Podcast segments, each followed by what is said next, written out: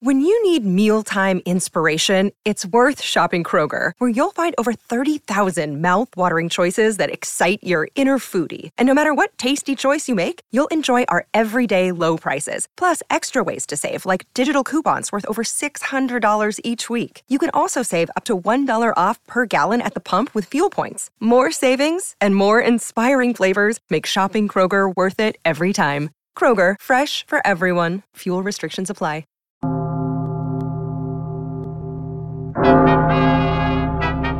Hey, hey.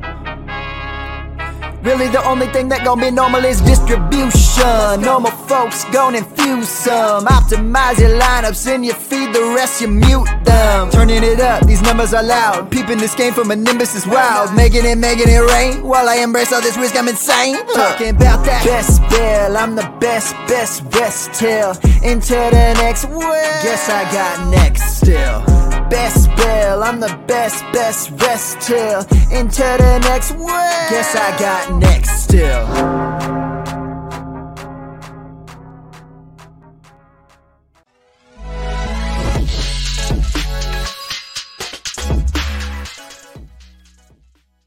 And welcome to the Best Ball Fantasy Football YouTube podcast and live stream presented by Player Profiler on the Roto Underworld YouTube channel. I'm Bradley Stalder, and tonight we're going to be talking about reaching. No, not peaches, reaches. That's right. I don't know if you've seen the latest Mario movie, but it was a hit, a bop, a Jack Black instant classic, Peaches. But no, but no, we're going to talk about reaches tonight and why you shouldn't be reaching in your best ball drafts. We're going to dive into some data from Hayden Winks of Underdog Fantasy and give some strong reasons why you should consider taking your guy at ADP. So that's going to be the lesson we're going to talk about tonight. We're also going to examine the top risers and fallers since May 16th of 2023. So since last week. And we're going to talk about the biggest fallers as well. There's going to be a few repeat players because their tumbles or their rises have continued over the last few weeks. So we'll talk about why that has continued. And then the last part of tonight's live stream, I'm going to analyze some of your best ball teams I've got four in the loop queued up today. If you want your best ball team analyzed, if you think, hmm, I want to know how I'm doing, Bradley, then hit me up on Twitter. Follow me on Twitter at FF Stalder. You can go to bestballfantasy.com as well, get some awesome stuff there. But what I want to say tonight, I've got some jam packed, awesome content for y'all in the best ball streets so that you can draft to win money, be smart. You'll thank me here in about nine months, eight, nine months, about the time it takes to have a child. You'll be building your best ball portfolio using some of these takeaways and these best practices. If you missed the last couple weeks, I encourage you check out the Best Ball Fantasy podcast on that YouTube channel, but also the last two lessons that I've done. The first was, of course, about how running backs lose value the further you are away from the start of the season. And the second was an examination of the Best Ball Mania 4 payout structure and why week 17 is even more important this year in 2023 than it was last year in 2022 for the Best Ball Mania 3. That Best Ball Mania 4 is even top heavier, and you need to be playing for week 16 and 17 given the expected values. But tonight, as I said before, we're going to talk about why you should not be reaching on players very significantly. There are going to be some exceptions. We'll go through it, but very rarely should you be reaching for players in your best ball drafts.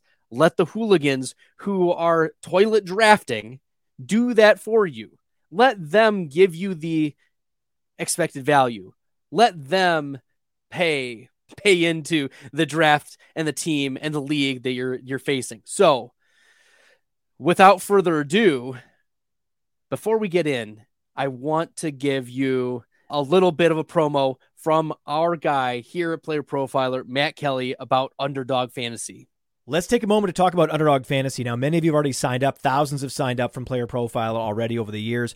Underdog has supported us since 2020. Much of what on Player Profiler is because of Underdog, because of their support. Get the Underdog app, plug in that promo code Underworld. I used to play Underdog just for the best ball drafts. Best ball drafts are amazing. These draft rooms fill so quickly, and you can win life changing money. You want to take advantage of all the sleepers we talk about on this show? What better place than in an Underdog draft room to do that? And I recommend taking your underdog play to the next level by diving into their NFL pickums. It's important to correlate those NFL pickums. You can pick both the quarterbacks and the wide receivers to exceed expectations. Correlate them, and you can 5x your payout. Bada bing, bada boom.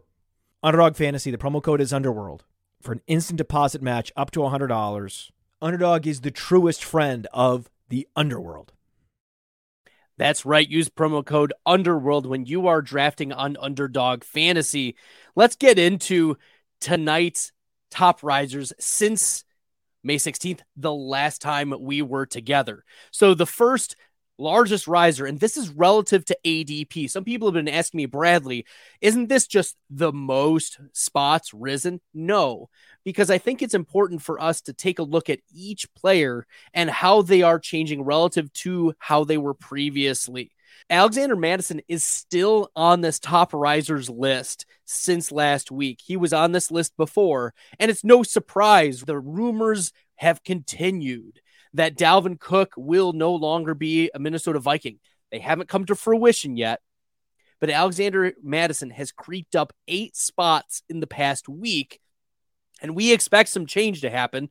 These the drumbeat has gotten louder and louder for Dalvin Cook to depart. Once he does, I expect Mattison to be somewhere between pick 48 and pick 60, if not higher. Fifth round or above. Right now, he's at pick 83. Okay. Getting into the eighth, ninth round. And eh, I'm continuing to buy at this level. Pick 91 to 83. Absolutely. And and I've seen him go in the 70s in some of the drafts I'm in.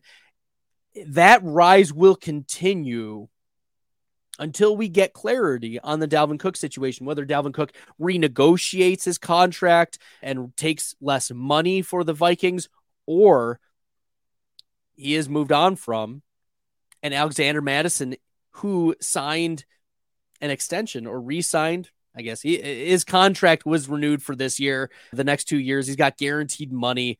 It's behind Alexander Mattison. I talked about this last week. It's Ty Chandler and DeWayne McBride. DeWayne McBride, my boy. But Alexander Mattison is expected to be the lead back for Minnesota. But I'm sprinkling in Ty Chandler. I'm sprinkling in DeWayne McBride everywhere I can. Round 18, round 19, round 20, round 17. Um, I'm draft in Dynasty. The some of the two most rostered running backs I have are McBride and Chandler we know that this is going to be a valuable starting role. We've seen that in the past. And even though maybe the Minnesota Vikings are not going to be as run heavy as they were in previous years under Z- Coach Zimmer, the reality is, is it's still going to be a valuable spot. I love Alexander Mattison's value right now and I think he has the the money, the capital that the team is invested in to be the number one. But as GDLT says, I think McBride will take over. Dude is a dog. I agree. If you've been following me for any part of the offseason, you'll know that my boy is DeWayne McBride. Dude was number one in yards after contact per attempt. That was ahead of Bijan Robinson this year. And look, he was one of the top graded rushers in PFF rushing grade the only there were there were two flaws in his game. There were two main flaws in DeWayne McBride's game. One is that he wasn't used much of the passing game, and two is that he fumbled a lot in college. So those are those are two pl- the two flags that led to McBride being drafted in the seventh round, but he could have a very interesting role on this Minnesota Vikings team, especially if Alexander Mattison is not a very efficient back. So I wouldn't be afraid to sprinkle in some McBride and some Ty Chandler as well, even though I prefer McBride over Chandler. It, it's pick your poison at that point. Although Chandler is 25, he wasn't taken by this regime and Ty Chandler ultimately hasn't done much in his time with Minnesota over the last couple years. So I'm not in on Ty Chandler as much as DeWayne McBride, but I think you should still sprinkle in Chandler. All right. Is seventh round Mattison too high? Jose is asking, and I think seventh round is just fine for right now. I wouldn't go higher than that until we get confirmation that Dalvin Cook is gone, though at this point. Sixth round is too high. So seventh round, I think, is is probably as high as I'm willing to go on Alexander Mattison. Let's shift gears to Antonio Gibson. Gibson has jumped up from pick 130 to pick 122. And if you were drafting earlier in the offseason, you would know that Antonio Gibson was being drafted in the 140s. JD McKissic is now cut from the Washington Commanders the only other running back that was brought in was Chris Rodriguez, a sixth round running back out of Kentucky. So Antonio Gibson, who is expected to take on the pass catching role in Washington, a very, very valuable one because Brian Robinson doesn't catch passes. Antonio Gibson is skyrocketing because he's got a role. He was a wide receiver in college at Memphis. And that jump is just increased confidence in his role in the Washington offense. We saw Curtis Samuel get involved with some rushes and short yardage, short yardage passes, but I think Antonio Gibson, who was dealing with some injuries last year, will probably get on the right track. I am in on Antonio Gibson rising here, and and I was drafting him. He was one of my most drafted running backs in the pre-draft process. My I think my ADP average on drafters was a hundred and thirty-six. I was willing to reach a little bit on Antonio Gibson, and that was a beautiful thing. And so I think Gibson is still going to be a great value. He's put he puts up pretty regular running back two numbers. So if you're taking best ball and you're thinking zero RB strategy, Antonio Gibson is definitely a consideration even this late, even in now the 11th round. So I, am in on the Antonio Gibson rise. This is a, this is good. Chris Rodriguez, as I mentioned before, yes, a sneaky late flyer because Robinson and Gibson have injury histories. Chris Rodriguez himself dealt with a suspension last year. There's some off the field issues, but he's he played well. He was well graded in Kentucky. The rushing, it wasn't used much as a pass catcher, a little bit near the end. But Chris Rodriguez is someone that I'm taking late flyers on, someone that you know Washington will probably rotate through if Gibson gets hurt or someone or Brian Robinson gets hurt. Chris Rodriguez was brought in by this regime and and I could see him being a change of pace guy if one of these guys one of these running backs Gibson or Robinson goes down. Now the last player that's on the rise since last Tuesday was Joe Mixon. He's only risen four spots, but relative to his ADP, that's the third most percentage wise of any player. And let's let's be confident in Joe Mixon. Like this is Josh Jacobs light from last year. Josh Jacobs was falling to the seventh round, the eighth round. I remember last year I was at the Fantasy Football Expo and I was drafting against Justin Herzig, against James Brimacombe, against Kruger from NBC Sports at the time. And they're all great drafters. But even them at that point were passing on Josh Jacobs. There was a fear, fear that he would be replaced. But I think that fear for Joe Mixon this year, here in 2023, is being alleviated by the Cincinnati Bengals not cutting him, by the Cincinnati Bengals not bringing anyone else of significance in. It's Joe Mixon's show, and now he's getting into the back end of the fifth round instead of the sixth round. When he was going, heck, I'd even see him seventh round in some of the drafts I was in. So Joe Mixon, I'll expect to continue to rise as well. He wasn't super efficient last year, but he did have a couple big spike weeks, in, including the five touchdown game that got a lot won a lot of people money. So Joe Mixon, I expect him can, to continue to jump up from 63 to 59, and heck, I would I could even see him if we're staying status quo the rest of the offseason. I could see him getting into the late third round in some running back thirsty rooms come August. Let's switch gears here to the top, the farthest fallers since last Tuesday.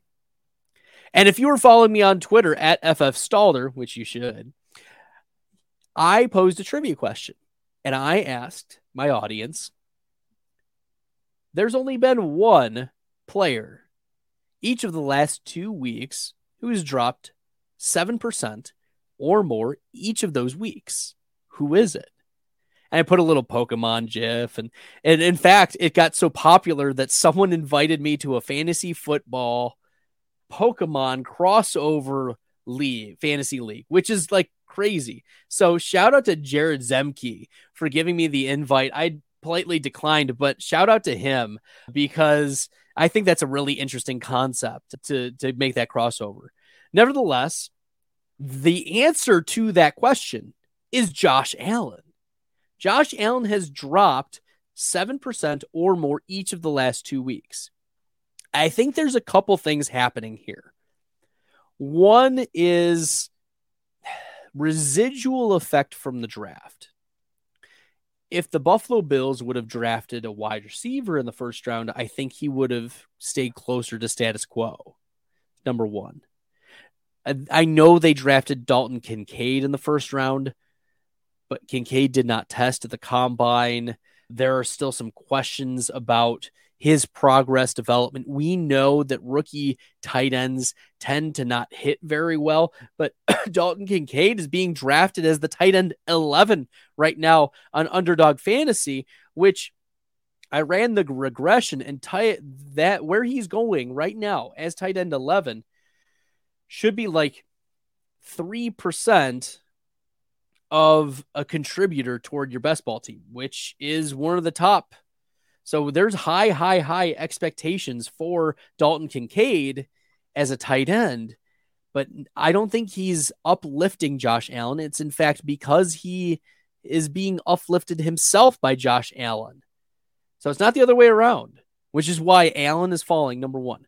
Number two is that there is increased certainty surrounding other players in the second round. So, for instance, Tony Pollard has been jumping up. Breece Hall has been jumping up. There are other players that we're getting more news or confirmation about that we have more clarity. If you remember from episode one here on the Player Profiler YouTube channel a couple weeks ago, if you missed out, tune into it. I talked about running backs, but I also talked about running backs relative to other positions and why quarterbacks were the safest or one of the safest plays and we didn't see a lot of movement very early on from these elite tier quarterbacks because we know their perceived value. I talked about this with Theo Gremminger, how we were we are able to tell who are the top 10 quarterbacks, who are the top 12 quarterbacks. And once we get outside the top eight, top 10, like there's disagreement. But if you were to say Bradley rank the top 12 quarterbacks, I'd probably get 10. I'd probably get probably get 10. So for Josh Allen, I think it's partly that Dalton Kincaid was not the ascending player that we hoped the Buffalo Bills would draft. I mock drafted Quentin Johnston to them. That didn't work out. So, first, Dalton Kincaid. Second is increased confidence in other players. And third is due to closing line value uh, uh, ultimately we have to think okay as we get more certain about these players there's going to be a finish line there's going to be a place where the these players end up landing and because more casual drafters enter the draft yes some of them are quarterback hungry but the average fantasy football player is going to look and say oh i'd prefer to have who, who's going around pick 21? Breece Hall, right? Give me Breece Hall, even though he's not fully recovered yet from the ACL. Give me that. And I could see why more drafters, as they're entering these tournaments, may be looking for this, may be still the influence of JJ Zachariason's late round quarterback theory, just just dropping them down. Even though Josh Allen, Patrick Mahomes, and Jalen Hurts all gave top tier performances last year. There, there's a big three. I, I think that there's going to continue to get get some ADT, ADP dip from these three quarterbacks. Hopefully, they fall into the third round by the time we get into August and early September so that I can get more shares of them. Let's move on.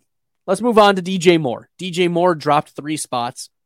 But if we look at over the course of the last four months, DJ Moore was being drafted at pick 62, 65 back in January and February. So for him to fall a little bit, I think it's just the market still trying to settle its way out. It's it's only three spots, which relative to his ADP is second most versus all of the other all of the other players. But even last week, he only dropped 2%. It wasn't like a massive drop. It's just that DJ Moore, there's going to be some settling that happens with these wide receivers. And heck, if anything, DJ Moore might bump up a little bit if we get news about Darnell Mooney, because Darnell Mooney is not fully recovered from the leg injury he suffered at the end of last year. And now that that news is starting to trickle out, I wonder if DJ Moore is going to jump up just a little bit more, just a little bit more, more for more. So that's a possibility.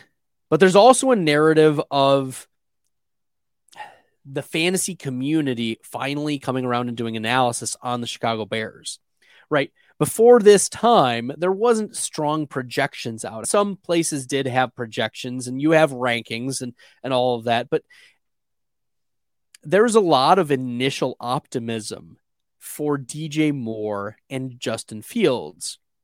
But now that kind of has tapered a little bit, I think because the fantasy industry is starting to do projections and starting to see that even if there's a 20% increase in passing and passing attempts for Justin Fields, DJ Moore is not going to be as strong of a fantasy option as a top 40 or top 35 pick. He's going to have to continue to drop.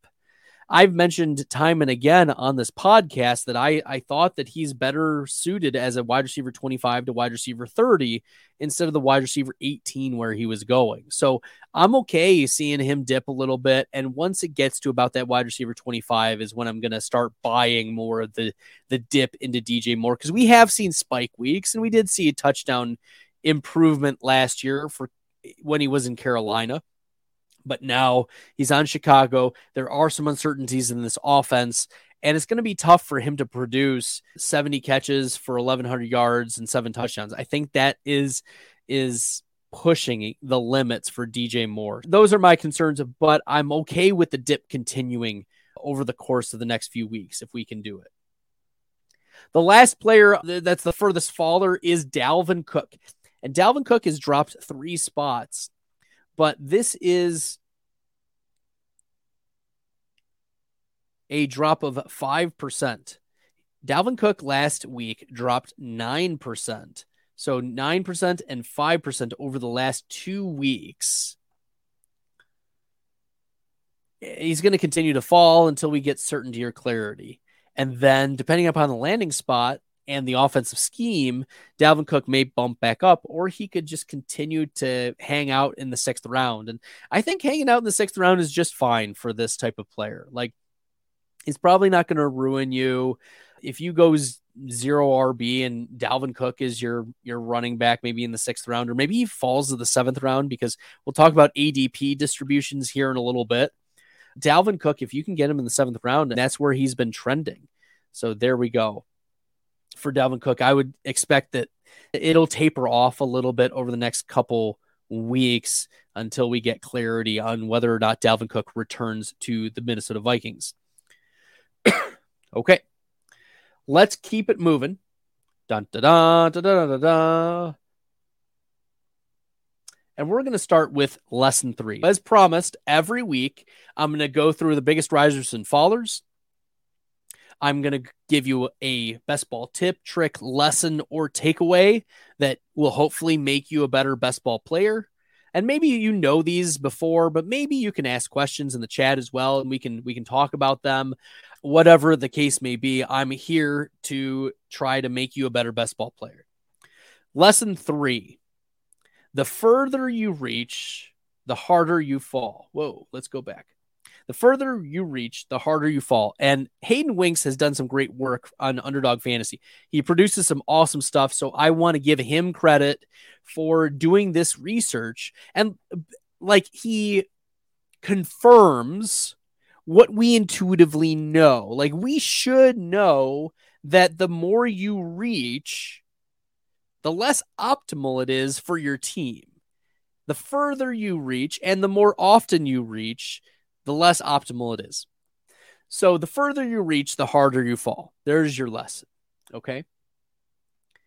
And we're going to take a look here. And I want to point out this is a best, this is a bell curve. So this makes sense. Best bell fantasy shows off the bell curves. Thanks, Hayden, for making this beautiful thing. And this is from Best Ball Mania 2 data, rounds 4 through 14. Because typically you don't see round two guys drop four rounds, okay, or, or even three rounds, or even a full round. Like you don't see a guy in the first round dropping a 12 spots. You just don't see it. You also aren't really interested in reaches happening after round 14 because you're just going to get your guys or your stacks at that point and the probability that they are rostered in the tournament decreases significantly. So there are going to be some players when we analyze best ball teams later on tonight that the ADP is wonky for them. I don't care about those late shots. Take your late shots. If you're trying to stack, I'm okay with it. I've got very like almost all round 15 through 18 are good picks if they fit your structure well. You know, it, I'm not going to judge you for reaching rounds 15 and beyond typically.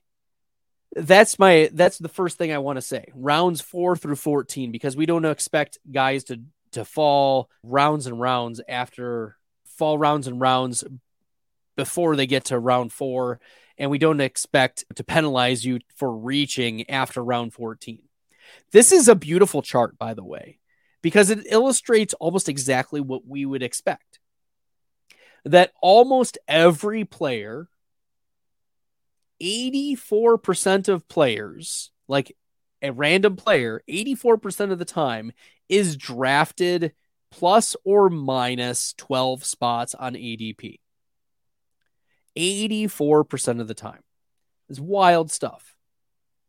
In fact, 12, if you are getting a guy, if you're drafting a player more than 12 spots after ADP, you are ahead of the field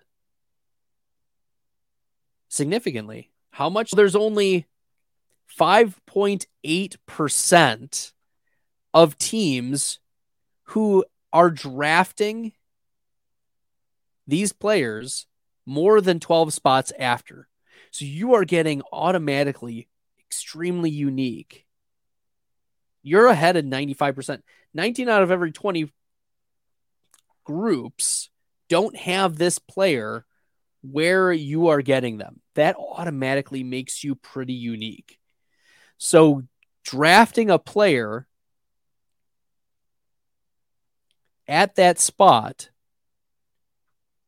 12 spots or later, is going to be massive. But we're not talking about players who are falling. It makes sense that we want to take players that are falling, but we're talking about reaching. Let's say that you reach more than 12 spots. We're talking 9.7. 90% or more, approximately 90% of teams of leagues that are drafted, 90% of them have that player after where you are. And we're talking a full round. So maybe that messes with a stack. Maybe that gives them another player that you won't have. You're essentially giving up value, which is in a massive tournament like this, we've got what 400,000 last year that competed in under the BBM 3 and now 650,000 competing this year in BBM 4. Every single edge matters. And when you are at a 90% disadvantage for drafting a player in competing in other leagues, like you're not only betting that you're right, but you're betting that you're right about that player and all the subsequent players that you're drafting afterwards. So not only do you have to be right about the player that you are drafting ahead, which you might be right, but you may not be. But it's also saying, you know what, I need to be right on or more right than my neighboring teams. I need to have my player takes right. And I'll speak from experience about this. The player takes are a difficult thing to do. Billy Muzio and I, we started our origin story with the fantasy football finals doing projections.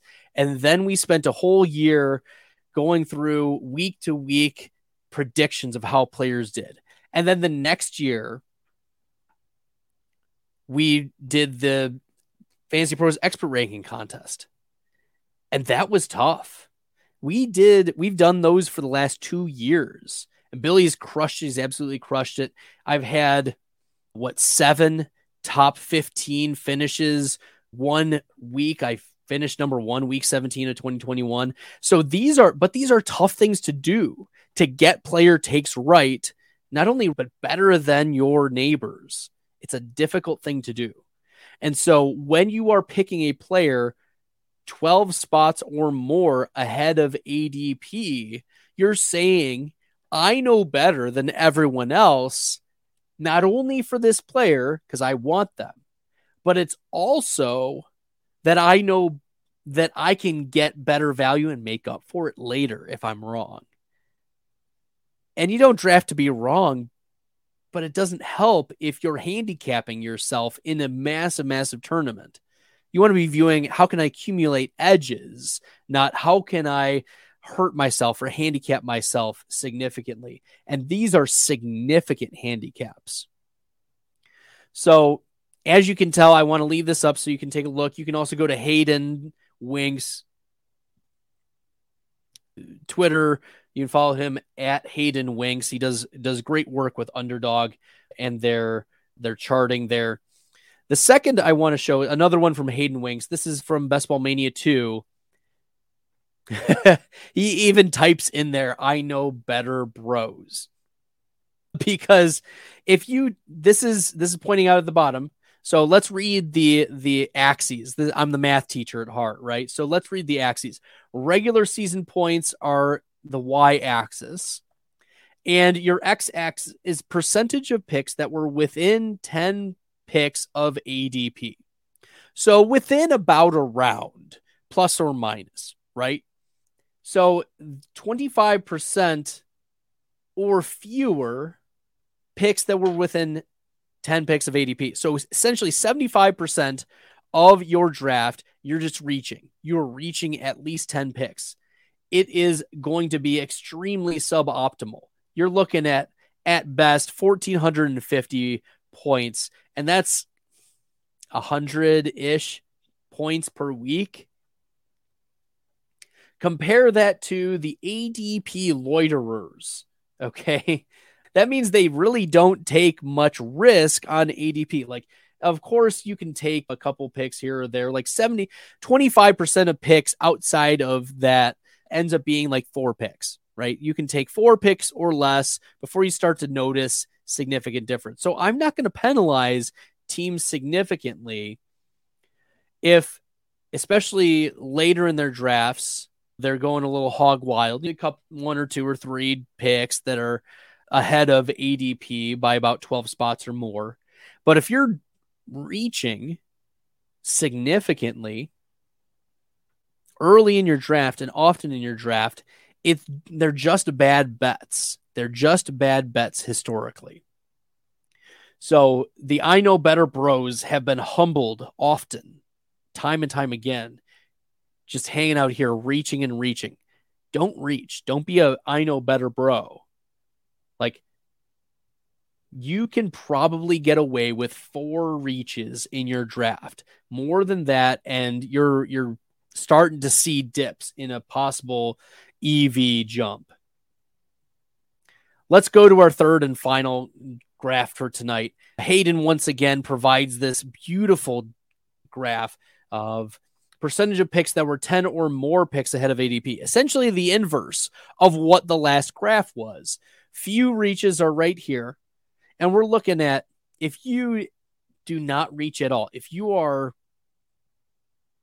within 10 picks of every pick in ADP, you're probably going to be sticking around the 1540s. That's pretty good for the season. But lots of reaches, once again, will cost you anytime that you're, even after 25%, you're starting to get down to the 1525s. And if we look back at the previous graph, we start noticing that the, the real tail off happens at about a third of the picks. A third of the picks outside of outside of ADP is the threshold. So a third of the picks is start to see where this whole distribution of graph is is more difficult for you to get to 1500 points. So I would not recommend taking more than about four reaches and probably later in your draft. The the there's also not a lot of movement that happens near the top of the draft. If you were watching last week, I talked about how Travis Kelce and Tyreek Hill were two of the biggest movers relative to ADP, but they had both moved less than one spot in ADP since the previous week, since two weeks ago. And I said that's just because unless there's something catastrophic, these players tend to just stay at their ADP or move one spot, or maybe there's some camp buzz that'll move them back, or or whatever the case may be. The first couple rounds aren't going to see significant shifts, but it's starting to get between rounds four and 14. So if we're talking 10, 10 or 11 spots to pick from, you should probably stay with three or fewer reaches of 10 picks or more. If you end up doing that, it's probably going to be a good bumper, as my friend Todd Burrows likes to call them, the good bumpers to keep yourself in line. Okay, so don't be reaching too much because it is suboptimal for you, as illustrated by the graphs. Okay, and then one last table. We're trying to calculate stacks. So you're asking yourself, like, all right, so I'm expecting to draft Ja'Marr Chase round one what is the chance that Joe Burrow is going to be available, let's say in round four? Let's say Joe Burrow is going round, I, I, don't have it pulled up exactly, but let's say he's going round three, but I don't want to draft him until round four, but maybe it's around the turn. Maybe it's, I, I could draft him at the end of round three, but it's going to be four or five spots. So let's say it's going to be four spots after ADP nearly 31% of the time. So it's risky, you know, but it's still 30% is not a negligible, negligible number. But as we can tell, it's dipping every spot that it's after ADP. So I, I think this is going to be a handy table for you if you want to print it out, if you want to go to Hayden's article on reaching, it, he also has it available there as well it's just a good barometer for is this player going to be there when I want him? And would that player have been available if I didn't reach on him? So this is very clearly that you should be reaching two rounds ahead because that player's 97.6% of the time going to be there. Same thing with heck, even eight spots ahead. 82.2. We don't start dipping below 80% until seven spots. You're probably going to get your guy if he's six or seven spots ahead of 80 or before ADP. Whereas you're really risking it. It drops between at about 25% between five or six spots after ADP. So you're getting some real, real values and real unique values if a guy is dropping 12 spots or more. As I said earlier in this podcast, it's about 95% of the field you would have an advantage over relative to that player if you draft a player 12 spots or more after ADP.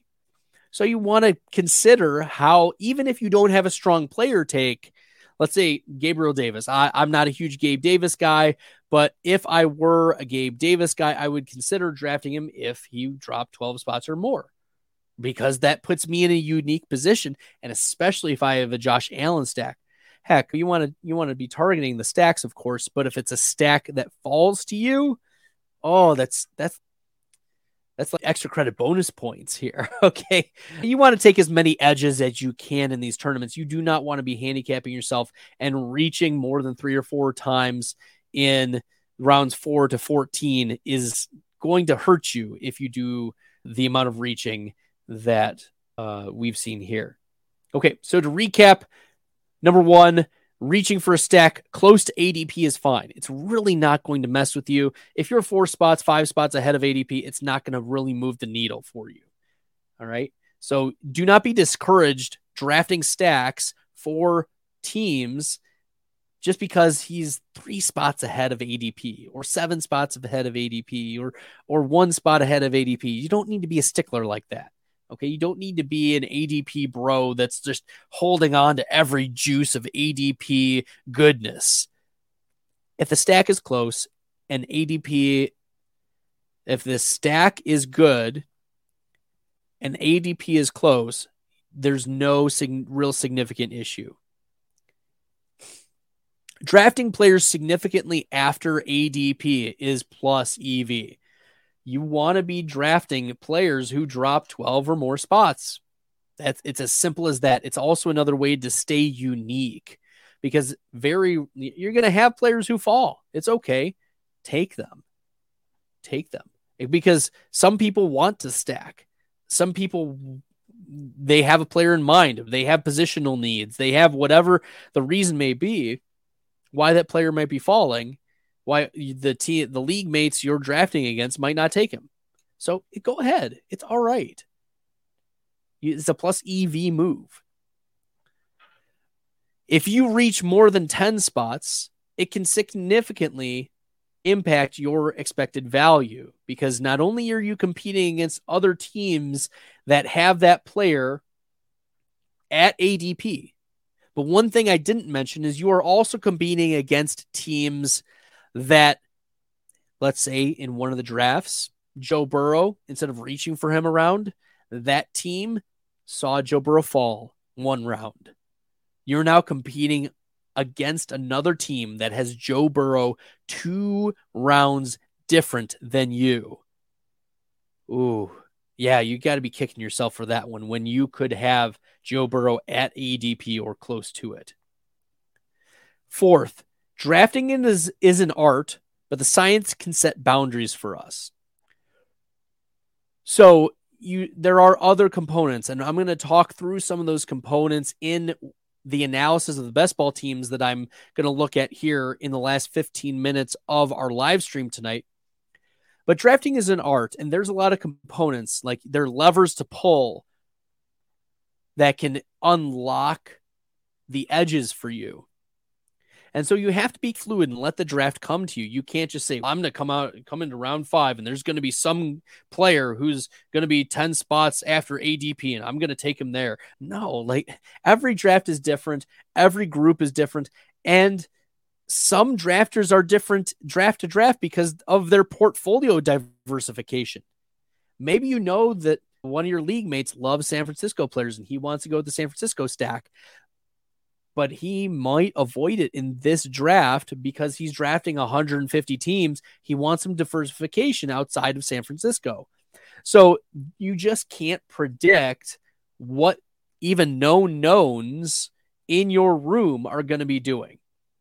So if we set boundaries, though, for instance, like roster construction, if we set boundaries like don't reach too much or you should be drafting players that fall significantly after ADP, that those boundaries can help us in guiding us and keeping us from from paying the rake frankly and giving us a chance a fighting chance at at winning some money. Because these are tough tournaments. You're competing against 650,000 in the underdog tournament. You're competing against 850 at least last year 850,000 in be- the DraftKings best ball you've got 111,000 in drafters keep all of that in mind as you are going forward with your best ball drafts. Part three, analyzing best ball teams. We've got four of them tonight. I'm only going to spend about three minutes or so on each of them. I appreciate your excitement as we get into part three. For those who are new to the live stream, number one, I grade on a rubric. So I don't just make up points. I'm a teacher by trade. So I'm going to give you the rubric here in a second. These are the criteria player takes an upside. I have my own player takes. I'm sure you do too as well but my player takes are I try to inform them by the amount of upside. I don't care if a player scores five points. That's not going to contribute to your best ball team. How what kind of upside are these players showing and what kind of potential are they showing in maybe a new offense or what did they show last year and is that going to translate? So I will judge your players. Uh, number two is or letter B mm, is stacking. So does stacking exist? How strong are the stacks? Did you overstack, etc. Three, team structure. If there's some glaring errors with your team structure, it'll be knocked down. We'll, we'll talk about team structure in future live streams this offseason, but team structure is going to be an important component of how these teams are analyzed. Of course, we just talked about it today versus ADP. Your team will be judged by whether whether you're reaching or whether you're letting players fall to you. If you have a player that falls to you and it's a stack, that's like bonus points. Okay. So that's there's some beauty to drafting with that. And then the last part, week 17 correlation, if applicable. So some of these teams, I wasn't sure if there's week 17 or maybe they're season long tournaments or whatever the case may be. I, I'll do my best to evaluate week 17 correlation if applicable. And the last thing is I'm a tough grader. So if I give you a bad grade, it's because you deserve it. All right, let's start with the first one. Josh Alvarez on Twitter submitted this from DraftKings. Lamar Jackson, Bijan Robinson, Aaron Jones, Amon-Ra St. Brown, Michael Pittman, Gabe Davis, Okonkwo, Dobbins, Tua, Zay Flowers, P. Ryan Penny, Irv Smith, Michael Gallup, Tyquan Thornton, Jerome Ford, Chase Claypool, Hunter Henry, Darius Slayton, and Derius Davis. I love the Derius Davis pick, by the way. This is an A minus players takes an upside. I really like a lot of the players that are here. I think the only ones that I'm I'm holding out on are Michael Pittman, but I get it. You've got some depth at wide receiver. I'm also not a huge fan of Michael Gallup either, but I like the comeback arounds of Chase Claypool, Darius Slayton, and Derius Davis as some upside swings. So I do like those players very, very late. Stacking B minus. There's Lamar Jackson, J.K. Dobbins correlation, and also Lamar Jackson, Zay Flowers. There's also just two just hanging out by himself. So I'm not, I can't give this anything higher than a B minus. Team structure is an A. I love the depth. I love the running back, uh, running back core. The I was gonna dock them for tight ends, but I'm happy with the three tight end build of Okonkwo, Henry, and Irv Smith. All three of those either have historical upside or they showed potential last year. So Irv Smith, touchdown maker. Hunter Henry has history of top 10, top 10 seasons, and Chig Okonkwo is a rising star. So I'm I'm okay with this team structure. Lamar Jackson, Tua are a nice quarterback duo versus ADP, a B. This is Josh Alvarez is a hashtag ADP bro because if you look at all of his picks, they're like, unless you get like crazy late, they're all within like a spot of ADP at all. He let the draft come to him. He just took the ADP. Derius Davis was a real nice pick. He dug deep for that one, but it was not a stack. So I was kind of disappointed in that it was wasn't a stack, but I did like the the late digging for Derius Davis. I'm not going to penalize him for ADP 233. Okay. Week 17 correlation C plus and overall was a B. There you go, Josh. Take take your B and run with it. this is brought to you by Jaguar Paw 34 on underdog at Foxtrot Supper. Player takes an upside for this team. We'll start with telling the team. It's Aaron Rodgers, Jordan Love, Jimmy Garoppolo, Saquon, Tony Pollard, Devin Singletary, Jeff Wilson, Chuba Hubbard, Cooper Kupp, Christian Watson, DeAndre Hopkins, Burks, Elijah Moore, Zay Jones, KJ Osborn, Corey Davis, Dallas Goedert, Evan Engram. Player text and upside, A minus. You have to love Saquon and Tony Pollard on the same team, along with Kupp and Watson and Hopkins. We'll notice some things here in a second that's going to make this team look like a like a super team. I also like that Goedert and Engram are paired together, given this how this team worked out. Stacking was a B plus. We got Aaron Rodgers stacked with Corey Davis. We've got Jordan Love stacked with Christian Watson. And Jimmy Garoppolo is just hanging out by himself, naked Jimmy Garoppolo, which I guess Foxtrot Supper likes is naked Jimmy Garoppolo's. Team structure is an A minus. You got power wide receivers. You've got double running backs. You've got your later quarterbacks, but you've got really nice tight ends. So I like this team structure working out. Yeah, A minus. I'm I, I I'm not huge on the Jimmy Garoppolo nakedness, but other than that, that's what's keeping it from being an A. Versus ADP, B plus. I love the Rodgers drop. That was 16 spots after ADP. Jimmy Garoppolo was 11 spots after ADP. Tony Pollard was six spots after ADP. But Elijah Moore was 11 spots before ADP, and Zay Jones was 10 spots before ADP. This was going to be an A ADP until we got to those wide receivers. And I get that you want to hit on those wide receivers for the structure, but that kind of hurt your ADP reaching that much. Week 17 correlation B minus, not stacking Jimmy Garoppolo with any Colts or with any any Raiders hurt and the Rodgers, Corey Davis fits along with Elijah Moore, and then your Jordan Love, Christian Watson, KJ Osborn is keeps it in the B minus range. Overall B plus. So good work, Foxtrot Supper. Last two at off the Schneid. Good friend. Thanks for jumping in. He said I talked about reaches on his last podcast, and he's pretty high on the Bears and Fields this year. And you can reach, you reach, I teach. Jake Shuttleworth, he got game. Yes. So off the Schneid, friend of the podcast, friend in real life and fantasy, I guess. There we go. we'll get into his team: Joe Burrow, Kenny Pickett, Alexander Mattison, AJ Dillon, Khalil Herbert.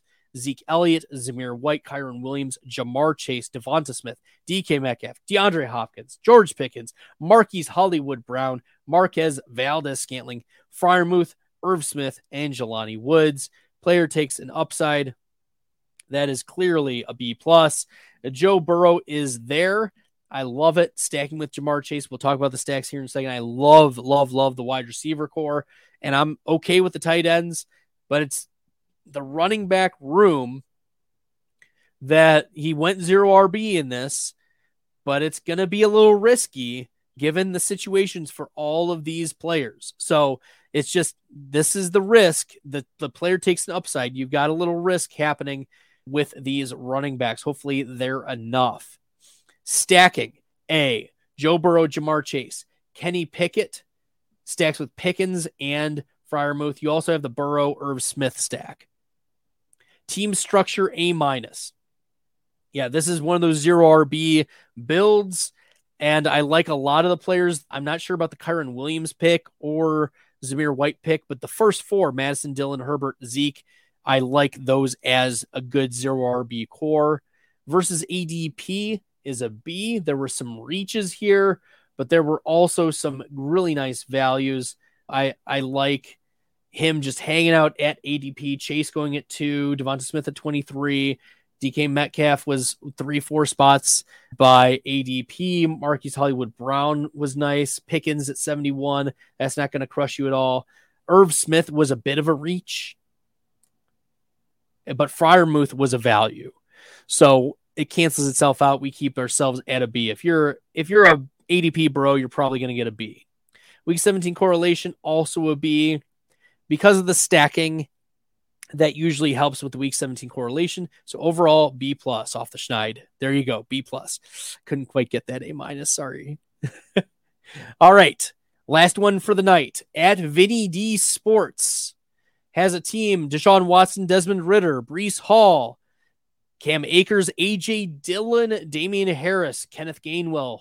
Wide receivers Tyreek Hill, Tee Higgins, Amari Cooper, Drake London, Quentin Johnston, Michael Gallup, DPJ, Van Jefferson, Josh Palmer, Kyle Pitts, Dawson Knox. Player takes an upside C plus. Sorry, I hate Palmer, Jefferson, DPJ, and Gallup. It's literally like my four least favorite wide receivers because they're all dusty and cruddy. And I understand that you might like those players, but I don't. And I don't think that they're going to contribute a lot to your best ball team. So I don't like those. Stacking A, you got the Watson and Amari Cooper and DPJ stacks. You've got Ridder, you've got Pitts, you've got Drake London stacks. Boom. Team structure A minus. I like how it's set up. You go Kyle Pitts early, you go Dawson Knox late. You're hoping that Kyle Pitts is the right tight end for you.